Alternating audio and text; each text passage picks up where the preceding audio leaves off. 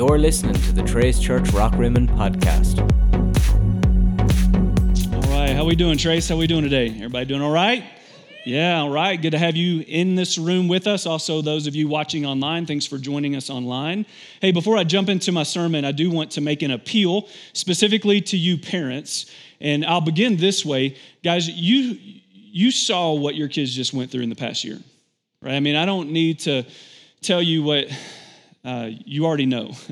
you saw that this was a very difficult year for your children whether it was the disconnection from friends, whether it was just the chaos of COVID and trying to figure out this whole mass thing and the, uh, the school situation. i am a father of four, like we saw it firsthand. And the reason I'm saying that is because if there were ever a year where I would implore you to do whatever it takes to get your kids to camp, this would be the year. Like, I would encourage you to pay them, bribe them, whatever it takes to get them to camp, because we believe, and you'll hear say this a lot, we believe camps cultivate life change in Christ. And I bet my story is not that unique. I came to faith in Christ at a camp. And there's something that happens when you're removed from the norm, when you're removed from your routine, and you have this kind of focused week where there's leaders and teachers encouraging you to make Christ the, the center focal point of your life.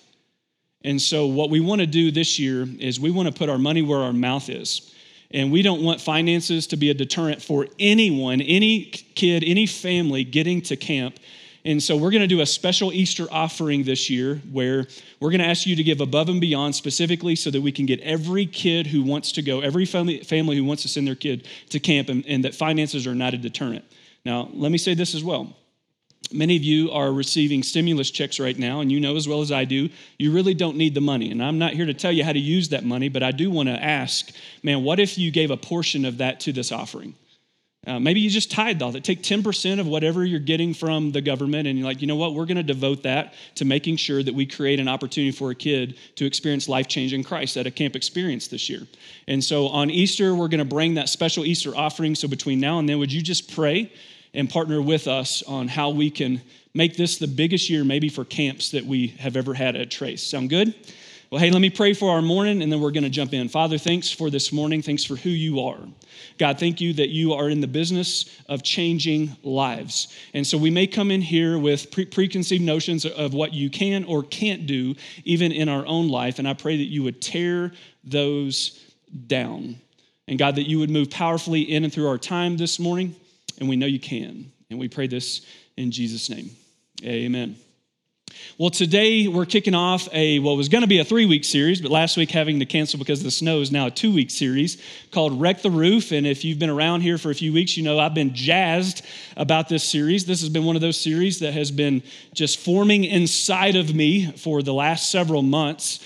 And so we've got a lot to cover, and I don't want to take too much time on the front end of this. So if you have your Bibles with you, we're going to be in Mark's Gospel today. If you have your Bible, you can open them up, turn them on, however you read your, the Word of God. And uh, we're going to be in Mark chapter 2. But let me set the stage. Let me set the context for where we're going to arrive when we jump into Mark chapter 2.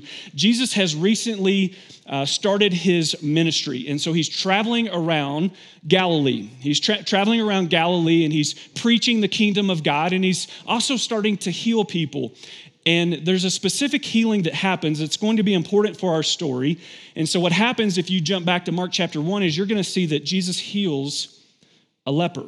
Now, that's significant based on where we're getting ready to head, so just kind of keep that in mind. But let's jump in. Mark chapter 2, beginning in verse 2. Here's what the gospel writer says. A few days later, when Jesus again entered Capernaum, the people heard that he had come. And so they gathered in such large numbers that there was no room left, not even outside the door. And he preached the word to them. So men came bringing to him a paralyzed man, carried by four of them.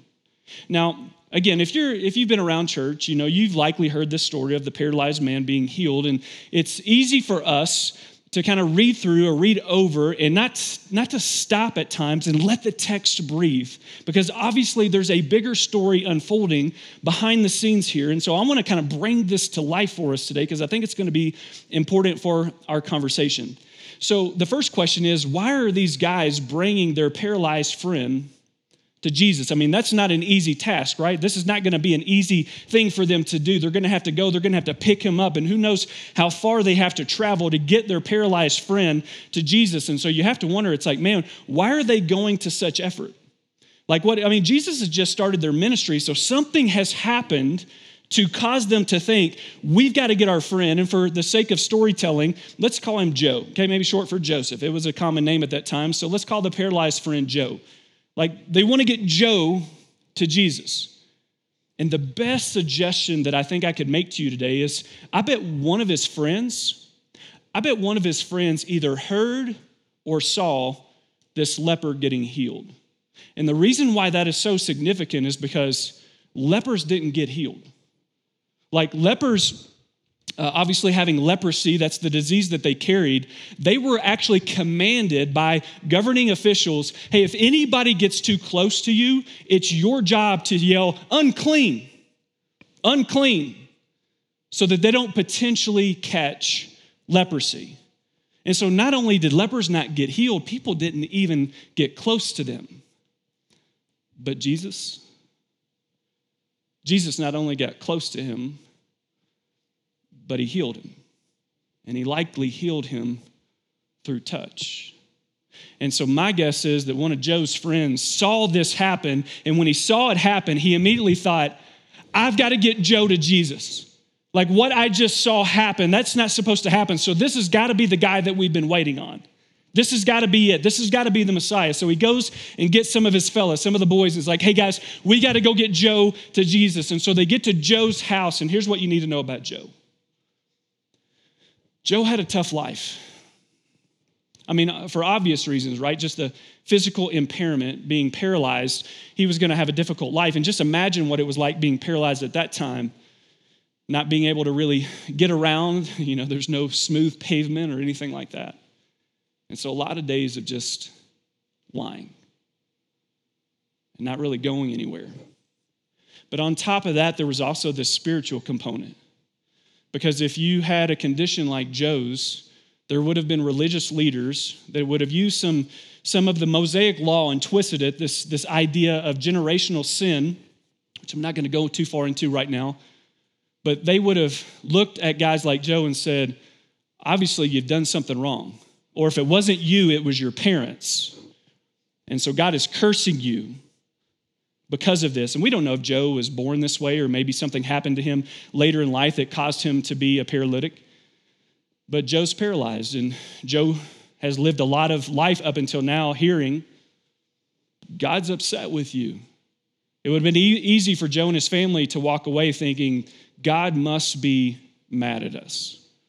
And so when this friend and his fellas come and they get to Joe, Joe, Joe, man, get ready. Like it's time to go. We've got to get you to this guy named Jesus. And you got to imagine Joe's like, wait a minute, whoa, whoa, whoa, what's going on?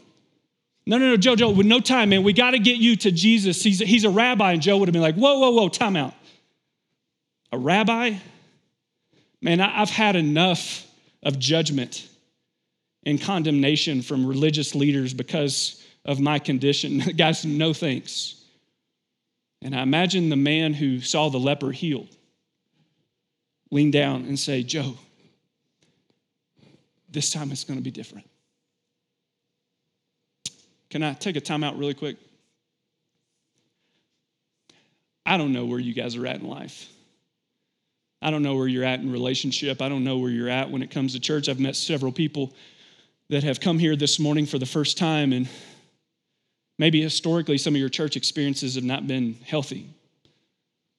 But can I urge you to consider today that because of the God that we worship, who's in the business of changing lives, in whatever context that you need to hear this in, maybe this time it'll be different. So they pick up Joe and they start carrying him and they're getting him again. We don't know how far they have to travel, but they get him to where Jesus is and we land in chapter, I'm sorry, in verse 4 when it says, Since they could not get him to Jesus. So they get there, right? They get there, but there's a huge crowd. And they finally get there, there's this huge crowd. And it says they made an opening.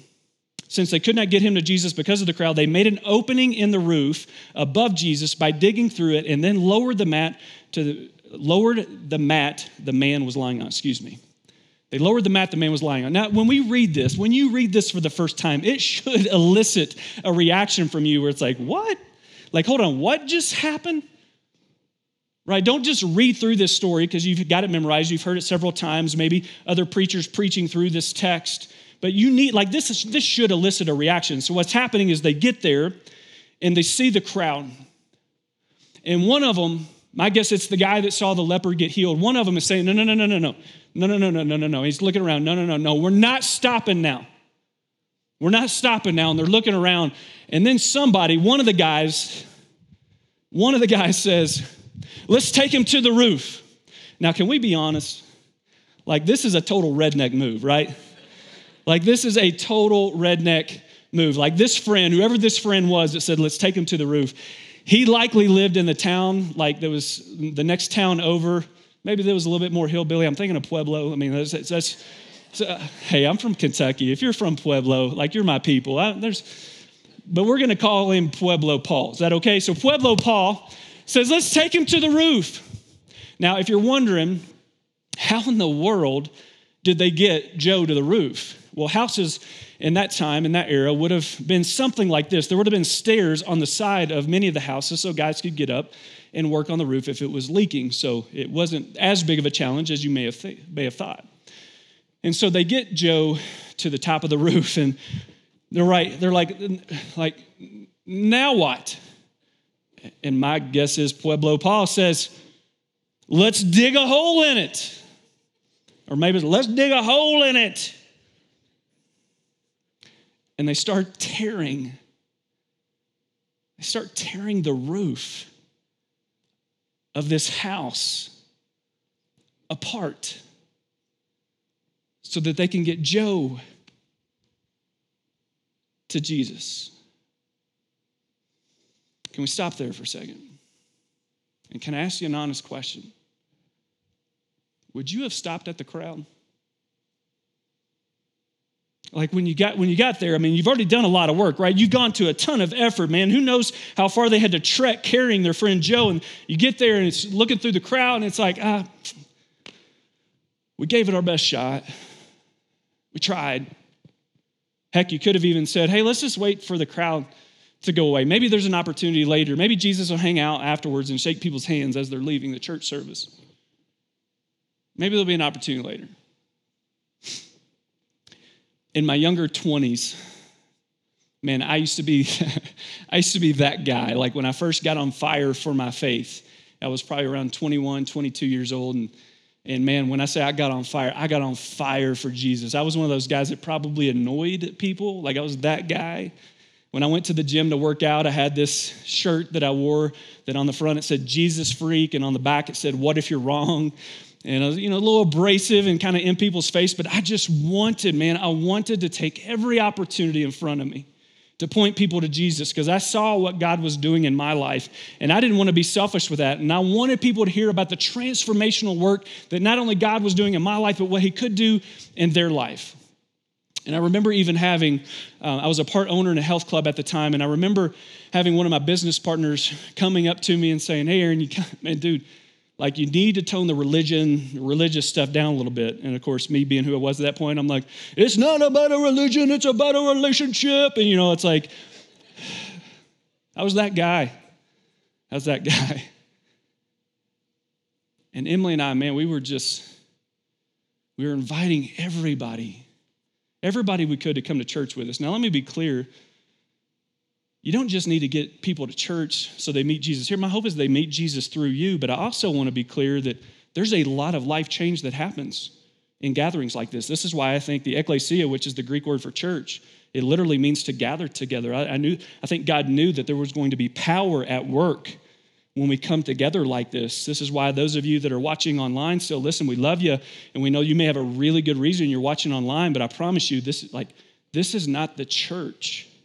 This is a, better form of what Jesus was talking about. Now, again, we get it, and if you need to stay and watch online for long, we, we get it. But if it's just an excuse, my hope is that you would come in here because, man, there's power at work, right? There's power at work when we gather together in here. Emily and I were inviting straight people, gay people, crooked people, Jewish people, atheists, agnostics, even invited a, a blind man by the name of Harley. I'll tell you stories about him one day because he taught me some things, blew my mind. And one time we even invited a girl that I dated before I married Emily. And we picked her up one Sunday morning. I'm not joking. We picked her up one Sunday morning and took her to church with us. 10 years after that, literally, right around 10 years, after that time where we took this girl that I dated to church with us. And because we would tell people, hey, if you can't get, like, we'll pick you up. We did, we like wanted to take people's excuse. So we'd go and we'd just pick people up. And so we had picked up this girl that I dated and drove her to church with us. And about 10 years after that, I'm in Arizona. Okay, at this time, you know, that story is when I lived in Kentucky. Now I'm in Arizona, and this young lady calls the church. She finds where I'm at. She calls the church that I'm now working at and asked to speak with me. And I get on the phone and I'm like, and she said, Aaron, I just want to let you know that I've given my life to Jesus. And if it weren't for your wife showing me such a godly example of what a woman of God looks like 10 years ago, I'm not sure I would have made that decision. Can we give it up for my awesome wife, Emily? Yeah. I was that guy. I didn't want anything stopping me from getting people to Jesus. But now, now too often, I see the crowd. I see the obstacle. And way too often and way too quickly, I give up. And I'll walk away. Or maybe I put a spiritual twist on it. It's like, well, maybe it's just not the right time. And I hate that. And I could throw a lot of excuses out there just being a father of four now. I'm obviously really busy leading a church. I'm obviously very busy, and I could give you tons of excuses, but I see the crowd. I see the obstacle. And way too quickly, I just give up. Would anyone else like to admit today that they've lost some spiritual passion and boldness, that you've lost some of that urgency of wanting to get people to Jesus? Can we just take a moment? I'll let, you, let it breathe for a second. Anybody want to admit that? You've lost some of that spiritual passion and burden and urgency getting people to Jesus? Yeah. I think one of the greatest indictments against us at times comes in the form of this statement too often, the demands of our day are often louder than the compassion of our heart. Trace, I don't want us to see the crowd. I don't want us to see the crowd. I don't want us to give up because there's, a, there's an obstacle. Ready for it? I want us to be the kind of friends and I want us to be the kind of followers of Jesus that are willing to wreck the roof that we don't see the crowd, that we see through the crowd, that we see the obstacle. Yes, we can't help but see the obstacle, but we know it's God's opportunity, that we are the kind of friends and the kind of followers that are willing to look past that and look and observe and think and believe in faith that God can still do the impossible and that we're willing to wreck the roof if necessary. Guys, are you still believing in faith? Are we still believing in faith? I was talking to my team about this the other day. Are we still believing in faith that God can do the impossible? Because don't miss it. It was because of their faith. Like this messes with my theology, okay? It was because of their faith. When Jesus saw their faith, he said to the paralyzed man, Son, your sins are forgiven. That messes with my theology. It was their faith. So, I mean, I have to like reconcile that in my mind. Well, Jesus obviously knew the mind of this paralyzed man and knew that he was ready to repent and offer his life over to Jesus. So, Jesus already knew that. So, he had to offer it to them. Like, I think I have to go there, but I also can't dismiss the text. It was because of their faith. It was because of their faith that Jesus didn't heal him yet, Like he's going to take care of the man's obstacle, but not before he saves the man from his sins. It was because of their faith that he said, Son, your sins are forgiven. You know what this means? It means that your investment and your invitation, that your investment and your invitation is involved in the salvation process. A good friend of mine, Perry, several years ago invited his 82 year old neighbor. They're in here today. I won't point them out. Perry invited his 82 year old neighbor, plenty of obstacles. And Perry could have never, ever imagined that his invitation would end up looking like this. Yeah, go ahead. Plenty of obstacles. But Perry's a wreck the roof kind of friend. And because of that, heaven got a little bit bigger. Are you believing? Are you believing in faith right now? That God still wants to do something through your faith? Are you still believing in faith right now that God wants to take your faith that could potentially lead to someone else's salvation? Messes with my theology a little bit, I gotta be honest. But are you believing in faith that that can happen? Can I be honest with you? Can I tell you what I would like to see? You know what I want to see in here every single Sunday morning? Do you, do you know what makes me want to see more people get baptized over there? Like, I want to see life change happening in here every single Sunday because of your faith, not because of my preaching. I want to see life change and life transformation happening here every single Sunday that we show up because of your faith, because what you're believing in faith. I don't want to be the kind of church that sees the crowd but I also don't want to be the kind of church that becomes the crowd. Let me show you what I'm talking about. I'll pick up in verse 6. He says this Now, some teachers of the law were sitting there. So they're observing all of this happening as the guy's coming through the roof and Jesus is saying what he's saying. Some of the teachers of the law were sitting there thinking to themselves, Why does this fellow talk like that? He's blaspheming. Who can forgive sins but God alone? Immediately, Jesus knew in his spirit what this was uh, that this was what they were thinking in their hearts. And he said to them, Why are you thinking these things? Which is easier to say to this paralyzed man, Your sins are forgiven, or to say, Get up, take your mat, and walk? But I want you to know that the Son of Man has authority on earth to forgive sins. So he said to the man, I tell you, get up, take your mat, and go home. I'm going to come back to that a little bit later. But here I think we have an obvious response of the Pharisees, the religious leaders. But I want us to take a moment and think about like what was the reaction to everyone around that was experiencing this because there were probably a lot of different reactions. Of course, the religious leaders are throwing the claim of blasphemy on Jesus. We don't expect anything less from them. But what about everybody else? Like, what's everybody else experiencing in this moment as all this is transpiring in front of them? Is it possible that some of them, some of them are like, hey, you're messing up our service? Jesus was about to get to his three point illustration. Like, what are you doing? You're making a mess. Look at the house. Why don't you just stand outside with everyone else? Maybe some of them rolled their eyes and looked at each other, and it's like, must be the millennials, you know. Maybe some of them left and went home and got on social media. You're never going to believe what happened when I was trying to listen to Jesus teach today.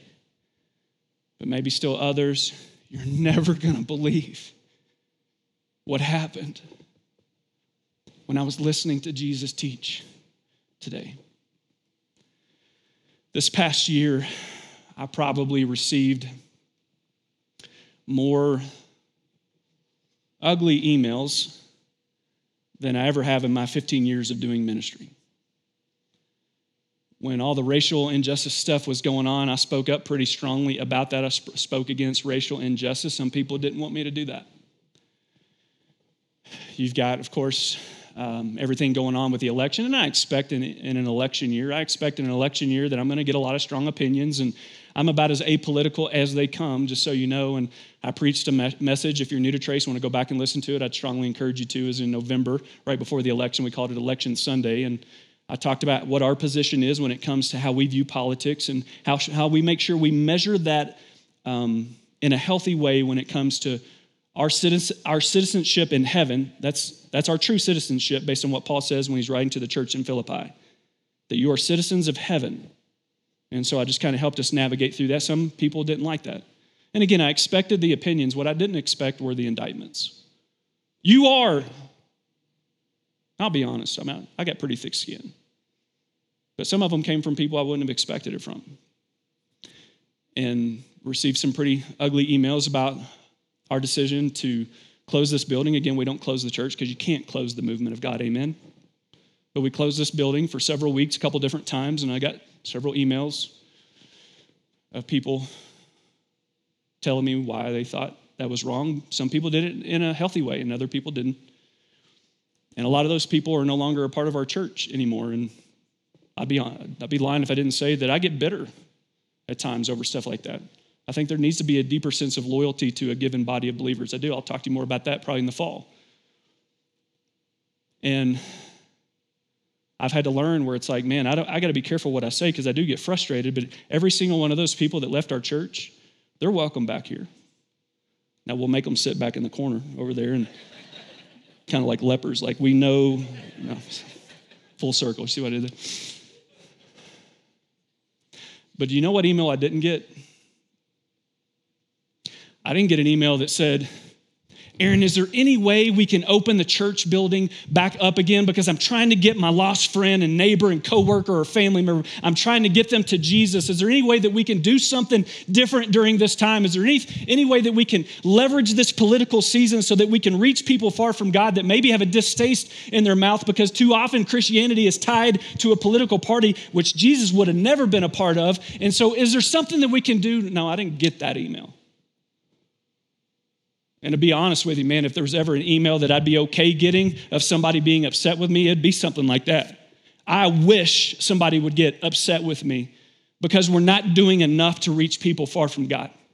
I wish people would get upset with me because we're not wrecking the roof for our neighbors and our friends and our coworkers. I wish somebody would write me an email that said, Aaron, like, bro, I love you and I appreciate you. But there's too many lost people in our city for us to be sitting so idle right now. I'd love for somebody to get my face about that. I didn't get any of those emails. I want to make a point here. And I'm going to use something else that happened in this chapter because just a few moments later, after Jesus heals this paralyzed man, it says that he's eating dinner in Levi's house. And they invited a bunch of people that were far from God, and it could have been prostitutes, likely tax collectors, and who knows the kind of misfits that were invited to this, this meal. And Jesus is eating with them, and the Pharisees show up like they like to do and start picking it apart. And they, they don't say anything to Jesus, but they say something to his disciples. They say, Hey, why is, why is Jesus eating with these kind of people? And Jesus hears them. And I don't know what this scene looks like, but I imagine Jesus kind of pushing his chair out from the table, maybe crossing his arms and looking at him right in, just dead in the eye. Mark chapter 2, verse 17. Jesus said to them, Guys, it's not the healthy who need a doctor. You know this. You know this. It's not the healthy who need a doctor, but the sick. I have not come to call the righteous, but sinners. I've learned to say this a little bit different over the years. One of the ways that I have said this is we're not here to entertain Christians.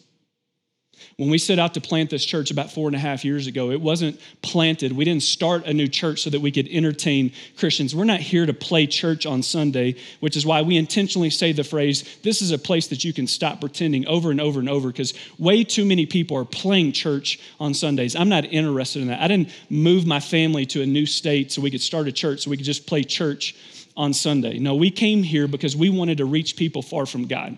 We came here because we wanted to be a kind of people and started the kind of church that would wreck the roof for people who don't know Jesus yet. And that's what I'm inviting you to do with me, with us. is to be the kind of people that are not willing to just stop because they see the crowd, but they're willing to wreck the roof so we can get people to Jesus. Now, I've been doing this long enough to know that there's probably some kind of sentiment in here right now where it's like, well, what about the believers? Like it always comes up, and I get it, and it's a sincere question. Like, like I get that we want to be a church that's reaching people for Jesus, and that's great, but like, what about the believers? What about the people that already believe? And there's a part of me that doesn't even like the question because I, I wish you already knew the answer. But uh, to be fair to the question and to know that that's a sincere feeling that a lot of people have when they come to church, hey, what are you going to do for me? Now, I want to caution you not to be a consumer, right? Come in here. What is it? What is this going to do for me? Instead of coming here and saying, hey, how can I get on mission with you guys?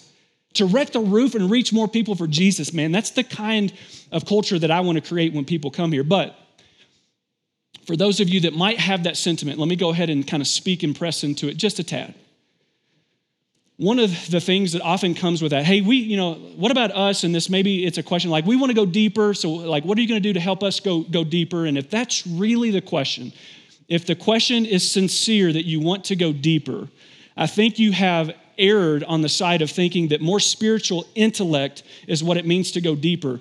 Go read through the entire new testament and tell me if you find that anywhere. Do you know how it's defined? Do you know how going deeper is defined loving people sacrificially. Philippians 2 do nothing out of selfish ambition or vain conceit, but rather in humility consider others more important than yourselves. Each of you not looking out for your own interest, but looking to the interest of others.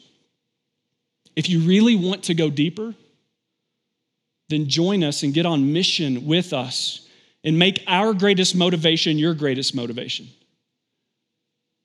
One of the things that I've said a lot is well, I think I've got it highlighted, so let me share it with you. I say, I say this I don't care if you learn anything else. I don't care if you learn anything else until you share what you know with someone else. Like if it's really about going deeper, if it's really about connecting with the heart of your Heavenly Father more, I don't care if you learn anything else until, and I'm not saying dismissing learning at all, okay? Let me be very clear about that.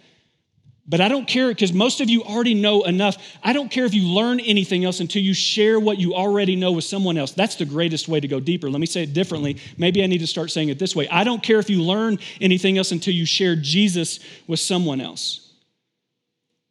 If you want to deepen your roots into Jesus, spiritual intellect is a part of it. But throughout the new covenant, it's always sacrificial love and doing whatever you can to leverage whatever influence God has given you to send people in the direction of Jesus. That is what we see. That is the message of the gospel. And so maybe if you want to go deeper, make your greatest motivation our greatest motivation to remove obstacles to get people to Jesus. We don't want to be a church that sees the crowd, we want to see past the crowd. We want to be like Pueblo Paul that says, let's take him to the roof. Really? Yes. If we want to be a wreck the roof kind of church, then we're probably going to have to do some things that are unconventional.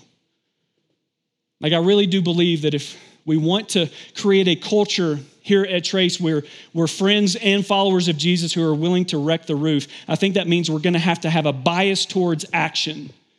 It starts in our neighborhoods, it bleeds into our workplaces, and it pours out into our city. And my hope is that one day it will affect people around the world, that this church will be affecting people around the world. And I know that's going to happen. If we're going to be a wreck the roof kind of church, that we're going to have to do some things that maybe sometimes are impractical, maybe sometimes things that make me uncomfortable. I've got a friend who planted a church uh, just a few weeks ago here in the city, and they were going around and putting door hangers on people's doors. And uh, they got to one door, and they were getting ready to put the door hanger on, and it had one of those no soliciting signs. And it said, um, Hey, uh, what did it say? We don't have any money. We know who we're voting for. We already found Jesus. And so, unless you're giving away free beer, please leave. And so they went and bought him a six pack of Bud Light. not joking. And they take, the, they take it to him, knock on the door, and say, Hey, just so you know, here we go. And he was so moved that they would even go to those measures for him, that some guy they've never even met, that he allowed them to pray for him And then he came to their launch Sunday. He'd never been to church before, and he brought his elderly father. So, what am I saying? Boost people up? God, no, I'm not. I'm not saying. I'm not saying that. But do we do, need to do some things different? Do we need to challenge some paradigms? Yes, we do. If we want to be a wreck the roof kind of church, if we want to be wreck the roof kind of people. I want to show you what Luke said in his gospel account of the same story. As that story was concluding, he says this He said, And everyone was amazed and gave praise to God. They were filled with awe and said, We have seen remarkable things today. My hope is that because of your faith, every single Sunday in this place, we see remarkable things happen. Listen, guys, we all know people who are paralyzed. Not like Joe. We know people who are paralyzed by guilt and shame and fear. What obstacles can we, can we remove? What obstacles can we remove so that we can get them to Jesus? Maybe how we love better, how we live, how we leverage our influence, how we make ourselves available. And when they get here, once we remove those obstacles and they actually get here, how do we cultivate a culture of Jesus here? where people experience the unfailing love of God, where no matter how dirty their past is, that they, they sense and they feel and they see how much their Heavenly Father actually loves them. A place that echoes the words of Jesus when he says, Are you tired? Worn out, burned out on religion? Hey, come to me. Get away with me and you'll recover your life. I'll show you how to take a real rest. Walk with me and work with me. Watch how I do it. Learn the unforced rhythms of grace. I won't lay anything heavy or ill fitting on you. Hey, keep company with me, and you'll learn to live freely and lightly. Let's learn what it looks like to be wreck the roof, friends and followers of Jesus. Let me pray for us. God, God, thank you so much for who you are. God, thank you for clear examples in your word of what it looks like for us to go to extreme measures if necessary at times so that we can get people to Jesus. May this story be a story of inspiration to us today. And maybe even people that we've forgotten about, maybe people that we've given up on in the past where it's like, man, there's no invitation, there's no conversation about Jesus that's ever going to make any changes in their life, that we would stop putting parameters around what you're capable of. And that we would believe in faith that you are able to do the impossible. And so, God, help us to be people of faith that are believing in faith, that you can still change lives, that you can still lead people to salvation, even through our own faith at times. And God, that you would help us to be a people that learn how to wreck the roof so that we can get more people to Jesus and so that heaven will be bigger because of our influence. God, we love you. We pray this in Jesus' name. Amen.